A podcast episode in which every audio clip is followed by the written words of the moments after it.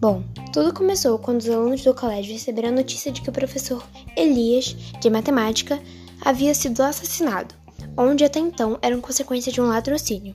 Porém, isso intrigou um pouco o crânio, o líder do grupo. Ele não achava nem um pouco provável ser apenas um latrocínio, então decidiu investigar. Resolveu conversar um pouco com a mulher viúva do professor, por mais que seus amigos não estivessem a favor.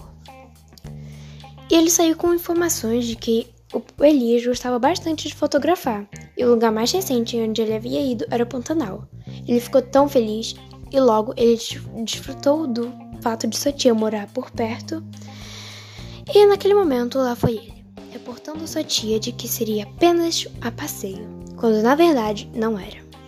Um grande companheiro do grupo era o detetive Andrade. Ele topava na maioria das vezes e nessa missão ele vai nos ajudar novamente. Pistas como três fotos da caixa de slides desaparecidas foram surgindo. Começaram a se encaixar coisas durante a viagem, e uma série de evidências de que Crânio poderia não estar vivo foram aparecendo. Logo, o detetive carrega consigo o resto do grupo dos caras ao Pantanal para investigar.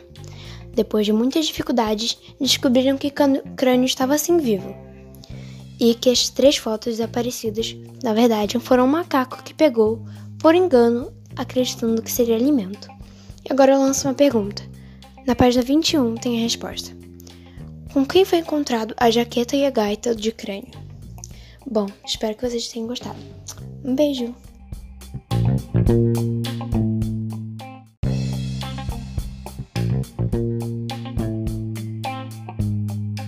Oi, hoje vim falar um pouco sobre o livro do autor Pedro Bandeira, Pântano de Sangue.